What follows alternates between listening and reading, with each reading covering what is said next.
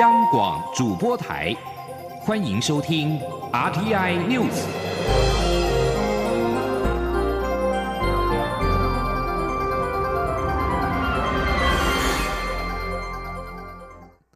各位好，我是主播王玉伟，欢迎收听这节央广主播台提供给您的 RTI News 新闻。首先带您关注。受到武汉肺炎疫情影响，台股三十号开红盘重挫近七百点。在财政部长苏建荣信心喊话之下，台股今天早盘一度强势反弹超过一百七十点，但是之后涨势收敛，约在一万一千五百点附近震荡。汇市部分，新台币对美元昨天重贬二点七角之后，今天以三十点二八零元开盘，小贬了零点三分，后续约在平盘附近震荡。前天记者杨文军的采访报道。武汉肺炎疫情冲击股民信心，加上补跌，台股三十号开红盘，引爆恐慌性卖压，收盘重挫近七百点，创史上最大跌点纪录。不过，台股今天开盘回神，反弹超过一百七十点，但似乎后继无力，涨势收敛，徘徊在一万一千五百点左右。分析师认为，疫情尚未有效控制，加上陆股下周一才会开红盘，恐怕也会上演补跌，不确定因素仍高，后续仍要持续观察。国泰政企顾问处协理简博仪说：“，就是试图做一个跌升反弹，不过整个整个卖压还是比较大，所以说整个指数呃又又做一个在这个回撤的一个动作。或就是我们还在留意说，呃下周一开始大陆股市就会重新做一个开盘，那后续来看大陆股市的呃后续的表现也是需要在这边做一个观察的。在个股方面，昨天杀到跌停的红海呈现小涨，台积电、大力光都小幅上涨，防疫。概念股依然强势，但主通路在中国的观光餐饮类股仍持续下挫。汇市方面，继昨天重贬二点七角后，台北外汇市场新台币对美元汇率今天以三十点二八零元开盘，小贬零点三分，后续约在平盘附近震荡。中央广播电台记者杨文君台北采访报道。而现在时间是中午的十二点零二分。目前台北股市上扬了一百二十一点八点，来到一万一千五百四十三点，成交金额为新台币一千两百三十六点三二亿元。对于股市的表现，财政部长苏建荣今天强调，国内基本面佳，疫情可能加速台商回流的脚步，挹注国内经济成长动能。对于景气审慎乐观，同时国安基金也会紧盯局势，随时 stand by，呼吁国人对于股市动荡不要太悲观。前林央广记者谢嘉欣的采访报道。台湾股市三十号开红盘，却暴跌六百九十六点，创历史最大跌点。为稳住投资人信心，财政部长苏建荣三十一号罕见的在开盘前亲上火线，信心喊话，并表示三十号台股暴跌主因是受武汉肺炎疫情冲击，国际股市动荡拖累台股也大幅下跌。不过这两天国际股市已见和缓，欧股跌幅缩小，美股上扬，而邻近的香港、新加坡。日本、韩国股市跌幅也已收敛，而台股方面，三十号成交量为近期新高，且外资没有大幅汇出，资金留在台湾，代表动能还在。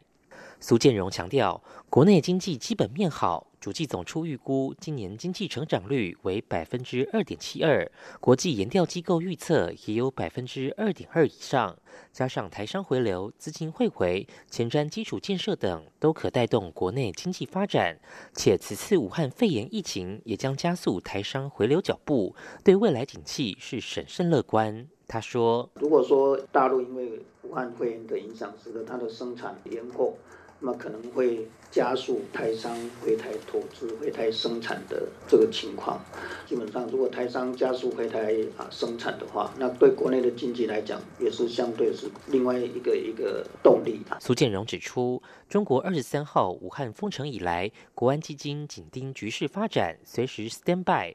一旦台股金融市场出现失序情况，损及国家安定，就会报请行政院召开国安基金管理委员会临时会议。决定是否出手护盘，请国人不用太悲观。中央广播电台记者谢嘉欣采访报道。而面对这一波疫情，台湾有必要与更多的国家合作。继美国、日本、加拿大等理念相近国家之后，欧盟也再次表明支持台湾参与世界卫生组织的立场。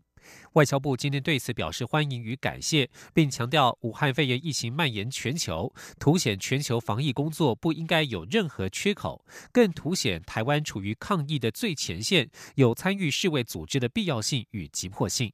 前天记者王兆坤的采访报道。我外交部引述欧盟对外事务部发言人的回应指出，在新型冠状病毒肺炎疫情在全球肆虐之际，欧盟正致力与相关伙伴。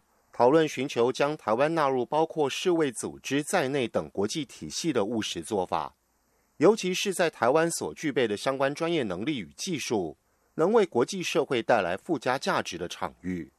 外交部说，欧盟近来数度表示台湾与欧盟理念相近，欧盟一向支持并鼓励台湾在国际事务上扮演积极角色，并曾多次公开表示支持台湾以观察员身份参与世卫组织。而我国也将持续与欧盟合作，推动双方伙伴关系。在欧盟之前，先由美国国务院官员表示，台湾曾是世卫组织一份子，也应继续是世卫组织一份子。接着是日本首相安倍晋三表示，台湾参与世卫组织有其必要性，要维护世界人类的健康，就不应以政治理由排除台湾。加拿大总理杜鲁道指出。相信台湾以观察员身份出席世卫组织相关会议，符合国际卫生社群最佳利益。对于世界主要国家纷纷表态力挺台湾，我政府强调，病毒无国界，全球防疫不应有漏洞，政治更不应凌驾全人类健康与安全。外交部发言人欧江安说：“我国诚挚的呼吁，世界卫生组织。”要邀请台湾参加对抗新型冠状病毒的专家会议，以及邀请台湾以观察员身份出席世界卫生大会。另一方面，世卫组织执委会预定二月三号到八号召开。外交部表示，无论是执委会或五月开议的世卫大会，都将采取适当推案作为，以捍卫台湾两千三百万人的健康福祉与应有权利。在二零一九年的世卫组织执委会上，美国与日本有发言支持台湾，另有海地、巴拉圭、史瓦蒂尼、瓜地马拉、尼加拉瓜、洪都拉斯等友邦为我仗义直言。中央广播电台记者王兆坤台北采访报道。行政院副院长陈其迈今天上午前往中央流行疫情指挥中心，与各地方县市首长召开防疫指挥官联席会议，统一防疫工作的脚步。另外，行政院也表示，将是疫情发展决定是否编列防疫特别预算。前天记者王维婷的采访报道。因应武汉肺炎疫情，蔡英文总统三十号指示行政院强化中央与地方的防疫协调机制，也呼吁地方政府配合中央防疫工作。行政院副院长陈其迈三十一号上午十点前往中央流行疫情指挥中心，主持防疫指挥官防疫联席会议，各县市副市长皆出席会议，统一全国防疫脚步。蔡总统也指示政院视疫情变化研判编列特别预算的必要性，预为规划。针对是否会编列防疫特别预算，行政院发言人古勒斯尤达卡表示，行政院正在观察疫情的变化，如果有必要，将提出特别条例草案送立法院通过后编列特别预算。古勒斯说：“我们就是正在观察疫情的变化。”有必要的话，就是由主管的机关提特别条例的草案，然后再送到行政院，行政院会通过。不过目前我们都还在观察。古拉斯表示，现在许多防疫的措施，例如征购口罩，都是以现行预算之应，目前尚未讨论特别预算可能的使用方式与面向，将持续评估疫情发展，政院会视情况快速应应。二零零三年 SARS 疫情蔓延，行政院成立 SARS 疫情灾害应应委员会，由当时的行政院长游锡坤担任召集人，制定严重急性呼吸道症候群应变处理条例，并编列特别预算。立法院当时通过新台币五百亿元的特别预算经费。中央广播电台记者王威婷采访报道。继续关注国家的重要建设。新北捷运环状线第一阶段今天举行通车典礼，蔡英文总统特地出席。他在致辞时表示，环状线第一阶段不但使民众在双北来往时转乘更便利，也串联新北各区，可以说是新北市交通发展的重要里程碑。中央与地方会携手合作，一步步将新北的捷运路网从虚线变成实线。前天记者欧阳梦平的采访报道。新北捷运环状线第一阶段三十一号下午两点开始正式营运。蔡英文总统上午特地出席通车典礼。总统表示，这是一条全线都在新北市境内的捷运。非常有意义。首先，环状线连接板南线、松山新店线、中和新芦线等多条通往台北市的捷运路线，民众未来往返双北时，不再只依赖单独的路线，而是有完整的路网，转乘会更方便、更节省时间。其次，环状线的通车也串联起新北各区。他说。以前常有市民朋友会反映说，新庄综合明明都在板桥旁边哦，但彼此的距离好像比台北市区还要远哦。那嗯，搭乘捷运要转好几条线才会到，那么将来这种转来转去的辛苦都会变成历史了啊。那么所以环状线的第一阶段的通车可以说是新北市交通发展的一个重要的里程碑啊。蔡总统表示，新北市是人口最多的城市，也是成长速度最快的都会。串联捷运、升级交通是非常重要的事，他也常放在心上。尤其他自己就是新北市民，感受特别深。四百万新北市民值得有更便捷的交通，更好的基础建设。总统也指出，环状线是从行政院长苏贞昌在台北县长任内开始规划，历经多位县长与市长接棒完成。他相信建设是不分颜色、党派，只要是人民的需求，经过合理的评估，有合理的预算，中央与地方都会合作，尽力做好。未来还有许多后续计划，像是万大、中和、树林线以及环状线的第二阶段南环、北环两段，中央都会支持，一步步将。将新北需要的捷运路网从虚线变成实线。交通部长林佳龙致辞时则表示，这是大台北环状捷运路网的第一阶段完成。如果加上北环、南环以及东环，将投入约新台币三千亿元经费，打造首都圈的轨道路网。他并指出，环状线连接机场捷运 A 三站，将使北北桃串联成一个千万人口的首都圈，这对北台湾的发展非常重要。中央广播电台记者欧阳梦平在台北采访报道。将焦点转到国际间，世界卫生组织三十号晚间宣布，武汉肺炎构成国际关注公共卫生紧急事件，是史上第六度宣告。原因是对疫情对中国以外的国家构成风险，需要国际社会一致应对。但世卫组织也呼吁各国不要限制对中国的旅行或贸易。世卫组织秘书长谭德赛持续在记者会当中恭维中国政府，强调紧急事件不是对中国的不信任投票，仍对中国控制疫情的能力充满信心。然而，武汉肺炎成为国际关注公共卫生紧急事件，各国正在不断扩大实施旅行及贸易限制的建议，中国恐怕进一步面临声誉及经济双重损失的打击。武汉是中国汽车、通讯、电子产业以及生物医药产业的重要城市。如今面临延迟开工及订单减少，中国媒体也坦言，如果疫情升级为国际事件，对于经济的经济的冲击力道将远远大于 SARS 疫情。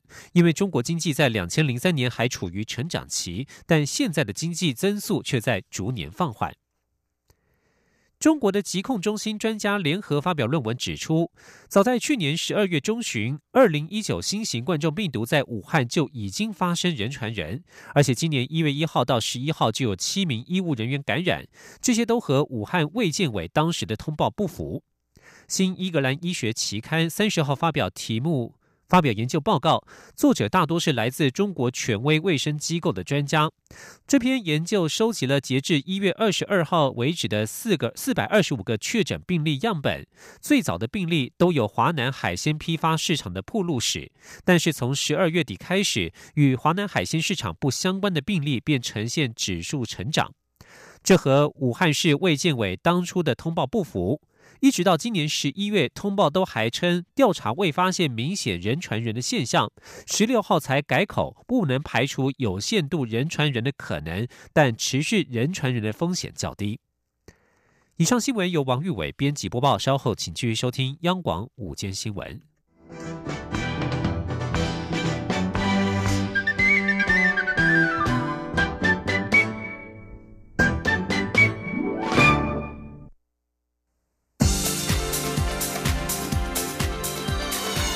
这里是中央广播电台台湾之音，欢迎继续收听新闻。欢迎继续收听新闻，我是陈怡君。第十届立法委员即将在明天正式的上任，宣誓就职之后，随即将会举行正副院长的选举。本届依然取得过半数席次的民进党团将推出前行政院长尤锡坤与现任立法院副院长蔡其昌组成的坤昌配角逐正副院长，预料能够顺利当选。记者郑玲的报道。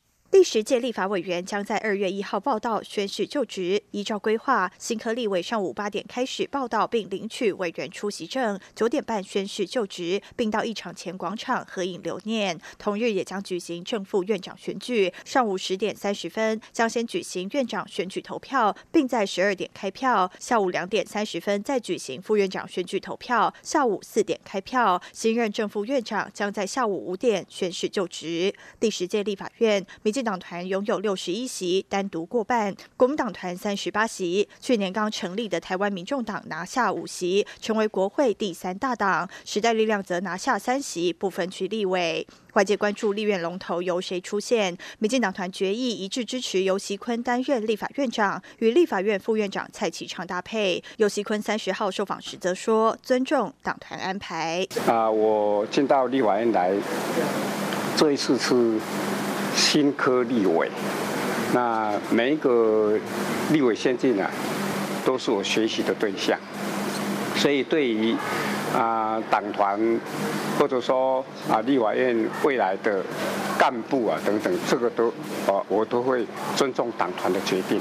国民党三十一号也举行新科立委座谈，讨论正副院长人选及党团干部选举等。不过，由于民进党在国会单独过半，预料正副院长应该还是由昆昌佩拿下。央广记者郑玲采访报道。而国民党在今天上午举行了第十届新科立委座谈会，会中讨论立法院正副院长的人选，在场委员共同推举立委赖世宝以及杨琼英搭档竞选正副院长。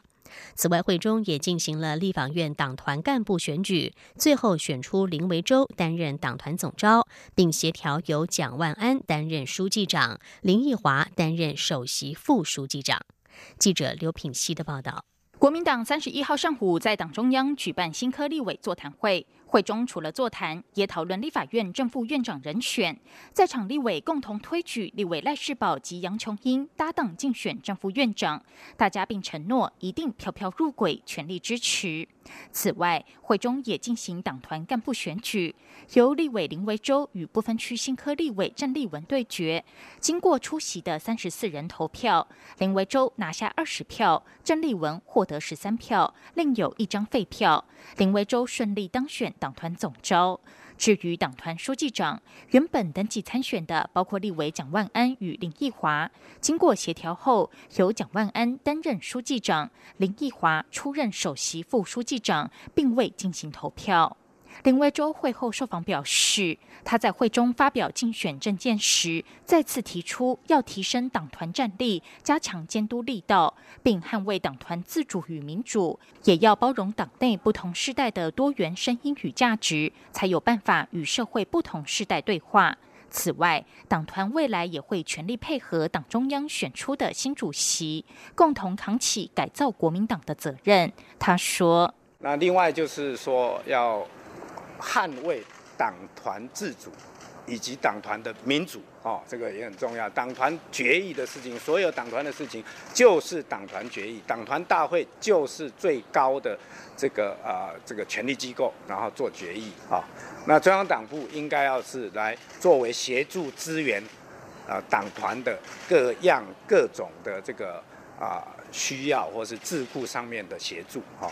国民党代理秘书长曾明宗在会中表示。第十届党籍立委虽然只有三十八席，但他相信只要好好论述，做好攻防策略，一定可以大幅提升国民党在外界的观感与支持度。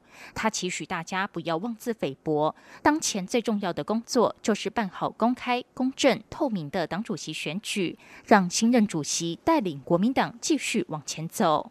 央广记者刘聘熙在台北的采访报道。再来关注的是武汉肺炎的防疫工作。台湾确诊了第九例武汉肺炎病例。值得注意的是，这名病例的丈夫被疫情指挥中心研判是感染源。由于当时他从武汉返国的时候，因为没有发烧而成为通报的漏网之鱼。对此，专家认为这已经代表轻症也具有传染的风险，呼吁居家隔离者要确实的佩戴口罩。记者肖兆平的报道。国内武汉肺炎确诊个案出现第九例，中央流行疫情指挥中心认为，这名四十多岁中部女性确诊患者研判是被从武汉返国的丈夫所感染。值得注意的是，个案丈夫入境时因为没有发烧，未符合当时通报定义，而形成检疫漏网之鱼。中国医药大学附设医院感染控制小组主任黄高斌三十一号受访时，引用两千零三年的 SARS 防疫经验解释。他说，SARS 感染者几乎是发烧后出现重症，所以政府便以全民量测体温作为预防之道。但中国至今对武汉肺炎的疾病资讯都没有及时周知全球，这确实影响了防疫作为。也因此，我国防疫单位。一开始只能沿用抗萨经验，把发烧列为通报定义。前卫生署疾管局中区传染病防治医疗网指挥官王任贤三十一号受访时强调，目前更应回头筛检个案丈夫是否确实曾经感染武汉肺炎病毒，如果有，代表疫情还在可控范围；但如果不能确诊，就意味第九位确诊个案有被社区传染的可能性。王任贤也说，这起案例也说明检疫政策还需加强，除了要量测体温，更应对有潜在传播风险的民众要求强制佩戴口罩。他说：“原来我们做的都是。”比较简易的，我们就可能就是叫他，就是就就量体温量两次。可能现在我们要要求他，就就在检疫期间要戴口罩。台大医院感染科主任陈怡君三十一号受访表示，第一线的防疫只能以当时对疾病的了解进行防堵。虽然个案当时没有发烧，但也符合居家健康管理条件。如果有确实做好健康防护，也能保护家人。他说，在这种情况下。他的居家隔离就要跟家人有区隔，居家隔离并不是跟家人和在一起，然后把疾病散播给其他人。居家隔离是个人的隔离，就跟医疗院所里面我们会做单人隔离。指挥中心表示，防疫单位已循线展开疫情调查，目前所掌握的接触者都没有症状，后续也会对第九位个案的先生回溯筛检。中央广播电台记者肖兆平采访报道。武汉肺炎疫情升级国际公卫事件，对观光旅游业也将造成很大的冲击。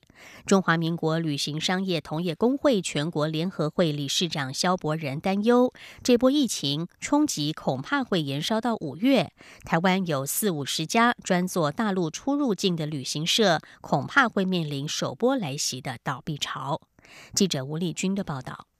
交通部长林佳龙三十号开工首日就与观光旅行业者座谈，并于傍晚允诺将协调其他部会，祭出产业纾困及产业振兴两大方案，协助业者度过来势汹汹的武汉肺炎疫情冲击。不过，交通部也同时要求业者暂停出团到大陆，直到二月底为止。对此，旅行工会全联会理事长肖伯仁。人三十一号受访表示，相关方案包括旅行社在二月底以前所有出团到大陆的适用旅游契约第十四条；三四五月除了大陆以外的地区仍适用旅游契约第十三条。不过，预估整个疫情冲击恐将延烧到五月，因此这段期间许多公司只能选择放无薪假。因应交通部也允诺，将在这段期间协助业者进行员工在职训练，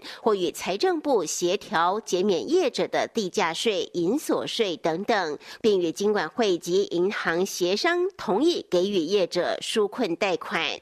但是，面对世卫组织已定调武汉肺炎是国际公共卫生紧急事件，肖博仁也担忧对旅行业的冲击是将扩大。台湾专做大陆出入境的四五十家旅行社，恐将面临首波来袭的倒闭潮。肖博仁说：“当然冲击会更加扩大了。那如果没有补贴的话，当然是会倒很多嘛。不过我们预估还是有一些会收起来了。那但是没有办法，因为现在很多旅客根本就是不敢出门，跟 SARS 一样嘛。他们连去公共场所都不大敢。”那既然是会司都已经发布它的唯一疫区的话，当然去大陆更不可能。那有一些旅行社是专门在做大陆烟闹棒的，这些是首波会受到冲击的啦，大概四五十家吧。肖博仁也估计，这四五十家专做大陆出入境的旅行社，每家以十五到二十名员工来计算，恐将有七八百人的生计会受到影响。